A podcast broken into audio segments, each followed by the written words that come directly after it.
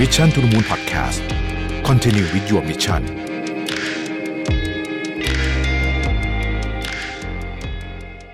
สวัสดีครับยินดีต้อนรับเข้าสู่ Mission to the Moon Podcast นะครับ คุณอยู่กับรวิทยานุสาหะครับ วันนี้จะมาชวนคุยเรื่อง Keystone Habits นะฮะเพราะว่า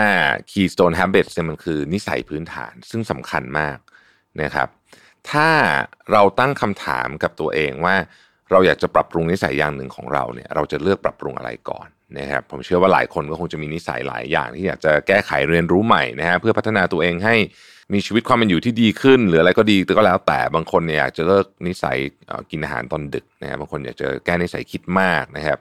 บางคนอยากเรียนรู้นิสัยของการออกกำลังกายเป็นประจำแต่เชื่อเลยว่าคนส่วนใหญ่แล้วเนี่ยล้วนมีมากกว่าหนึ่งข้อนะครับที่อยากเรียนรู้และอยากแก้ไขภายในตัวเอง แต่สิ่งหนึ่งที่คนเรามักทำพลาดเวลาอยากจะปรับปรุงนิสัยหรือพัฒนาตัวเองก็คือ การพยายามเปลี่ยนแปลงทุก ๆ อย่างพร้อมกันเยอะเกินไปนะฮะแล้วก็รวดเร็วเกินไป ยกตัวอย่างเช่น เราอาจจะอยากออกไปวิ่งตอนเช้าเลิกกินขนมขบเคี้ยวกินสลัด พร้อม ๆ กับนอนเร็วอ่านหนังสือให้ได้สัปดาห์ละเล่มอะไรอย่างเงี้ยนะฮะ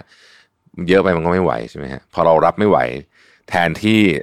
จะมีนิสัยบางอย่างที่เราได้กลับมาจากความพยายามของเรากลายเป็นว่ามันพังหมดเลยนะสุดท้ายเนี่ย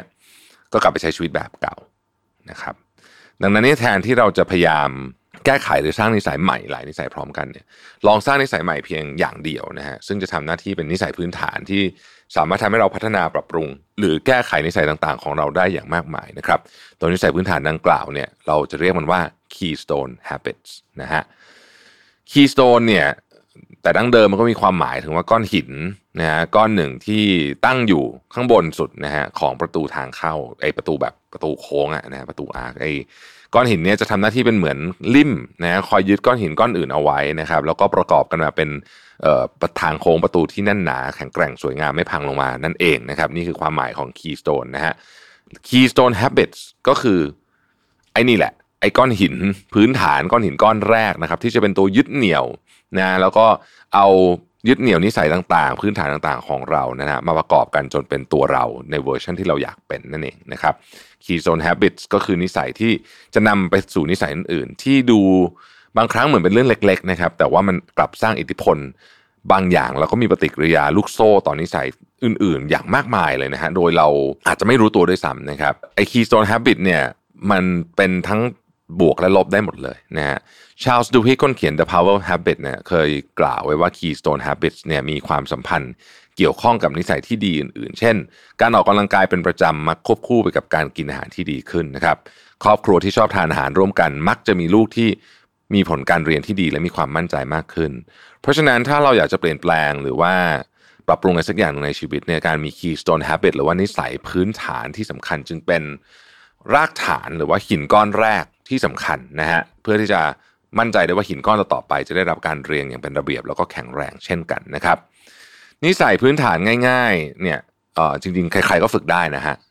Keystone Habits เนี่ยมันมีความเรียกว่ามีประเด็นอันหนึ่งที่สำคัญ คือมันจะต้องเป็นของที่ง่ายและไม่กดดันจนเกินไปนะฮะคือคนที่อยากฝึกอาจจะต้องรู้สึกว่าไม่เป็นภาระมากจนเกินไป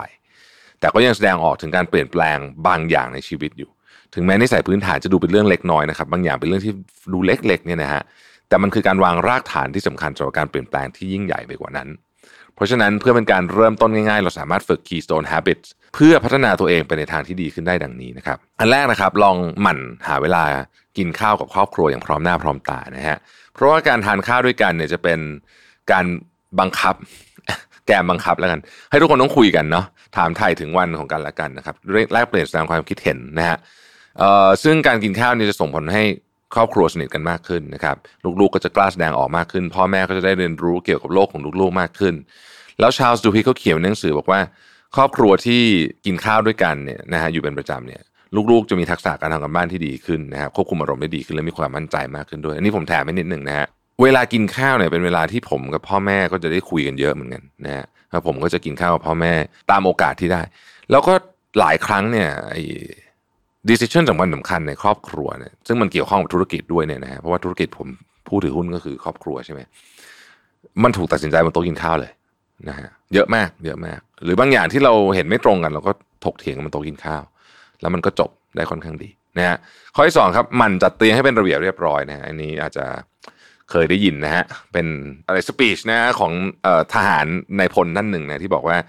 คุณจะทำอะไรสำเร็จทั้งหลายบนโลกใบนี้เนี่ยคุณต้องเริ่มต้นจากการจัดเตียงก่อนนะครับ จริง ๆ ก็มีคนพูดประเด็นนี้หลายอันนะฮะคือเขาบอกว่าจริงๆอะไอ้คำว่าจัดเตียงอะในที่นี้มันคือว่ามันคือการทำระเบียบแรกให้เกิดขึ้นของวันนะฮะมันจะทำให้เรารู้สึกว่าไอ้วันนี้เราควบคุมชีวิตตัวเองได้นะครับ จริง ๆ อาจจะมีหลายเรื่องนะพอเราทำระเบียบอันหนึงเกิดขึ้นได้ปุ๊บเนี่ยนะฮะเราจะมี productivity มากขึ้นนะครับเราจะไปทำอย่างอื่นเช่นไปออกกำลังกายอะไรอย่างเงี้ยมีโอกาสมากขึ้นนะอันนี้ก็คือความหมายว่าทำไมถึงต้องจัดเตียงให้เป็นระเบียบนะฮะ อันที่สามคือการออกกำลังกายเป็นประจำนะครับ การออกกำลังกายเป็นนิสัยที่คลาสสิกมากนะฮะแต่แสนยากที่จะทำให้สำเร็จอย่างต่อเนื่อง การออกกำลังกายเนี่ยไม่ได้ช่วยเฉพาะการลดน้ำหนักหรือทำสุขภาพดีเท่านั้นนะฮะแต่ มันยังช่วยเรื่องของจิตใจด้วยนะครับ Association for Applied Sports Psychology นะฮะบอกว่าการออกกำลังกายทำให้คนเราอารมณ์ดีขึ้น มีความคิดสร้างสรรค์มากขึ้น มีความเครียดน้อยลง มีความมั่นใจมากขึ้น และการหลับได้ดีขึ้นอีกด้วยนะครับ ซึ่งมันแน่นอนฮะแค่นี้ก็ทำให้คุณเนี่ยสามารถที่จะไปพัฒนานิสัยอื่นๆ ได้เต็มไปหมดเลยนะครับ ท้ายที่สุดนี้นะครับหนึ่งในสิ่งสำคัญของ Keystone Habit คือเราต้องชอบและอยากทำมันและทำมันเป็นประจำนั่นเองนะครับ ขอบคุณที่ติดตาม Mission to the Moon นะฮะแล้วพบกันใหม่พรุ่งนี้ สวัสดีครับ Mission to the Moon Podcast Continue with your mission